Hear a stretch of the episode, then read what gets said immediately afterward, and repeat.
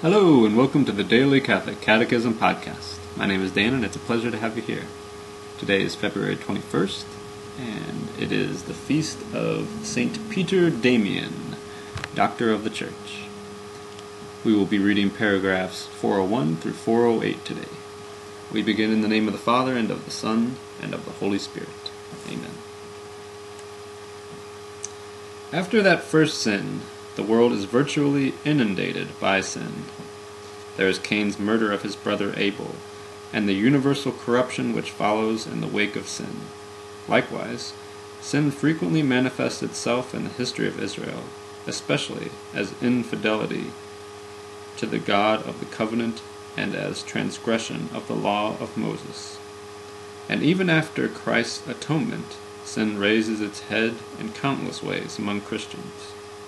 Scripture and the Church's tradition continually recall the presence and universality of sin in man's history.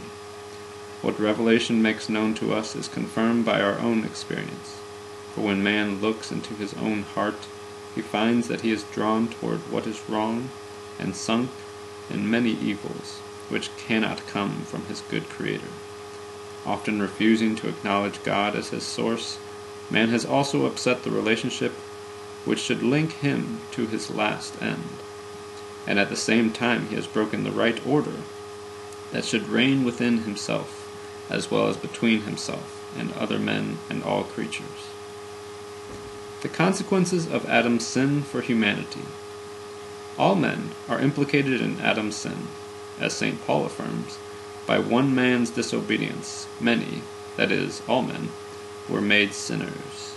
Sin came into the world through one man, and death through sin. And so death spread to all men, because all men sinned. The Apostle contrasts the universality of sin and death with the universality of salvation in Christ.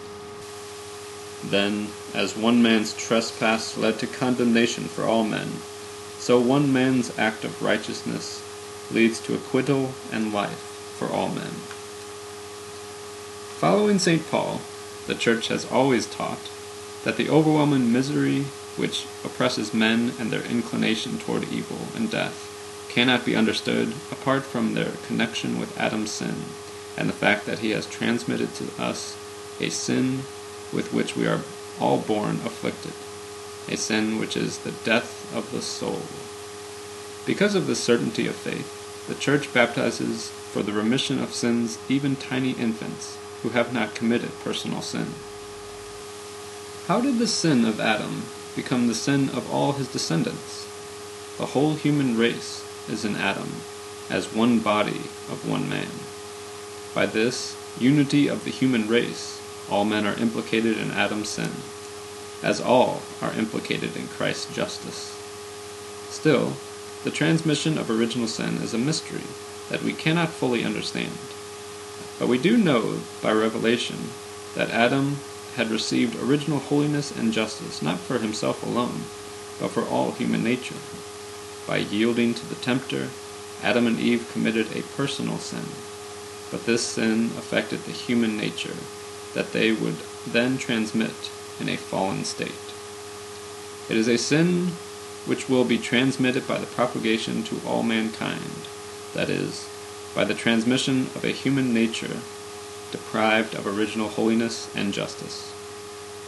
And that is why original sin is called sin, only in an analogical sense. It is a sin contracted and not committed, a state and not an act. Although it is proper to each individual, original sin does not have the character of a personal fault in any of Adam's descendants. It is a deprivation of original holiness and justice, but human nature has not been totally corrupted. It is wounded in the natural powers proper to it, subject to ignorance, suffering, and the dominion of death, and inclined to sin, an inclination to evil that is called concupiscence. Baptism, by imparting the life of Christ's grace, erases original sin and turns a man back toward God. But the consequences for nature, weakened and inclined to evil, persist in man and summon him to spiritual battle. The Church's teaching on the transmission of original sin was articulated more precisely in the fifth century, especially under the impulse of St. Augustine's reflections against Pelagianism, and in the sixteenth century in opposition to the Protestant Reformation. Pelagius held that man could, by the natural power of free will, and without the necessary help of God's grace, lead a morally good life. He thus reduced the influence of Adam's fault to bad example. The first Protestant reformers, on the contrary, taught that original sin had radically perverted man and destroyed his freedom. They identified the sin inherited by each man with the tendency to evil, concupiscentia, which would be insurmountable. The Church pronounced on the meaning of the data of revelation on original sin, especially at the Second Council of Orange, 529, and at the Council of Trent, 1546. A hard battle. The doctrine of original sin, closely connected with that of redemption by Christ, provides lucid discernment of man's situation and activity in the world. By our first parent sin, the devil has acquired a certain domination over man, even though man remains free.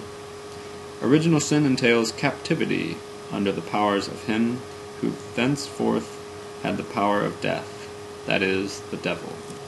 Ignorance of the fact that man has a wounded nature inclined to evil gives rise to serious errors in the areas of education, politics, social action, and morals. The consequences of original sin and of all men's personal sins put the world as a whole in the sinful condition aptly described in St. John's expression, the sin of the world. This expression can also refer to the negative influence exerted on people by communal situations and social structures that are the fruit of men's sins.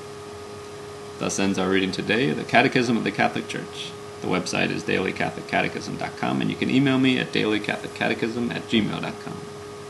God bless you all, and may these teachings handed down by the apostles of Christ strengthen your faith and lead you to everlasting life. Amen.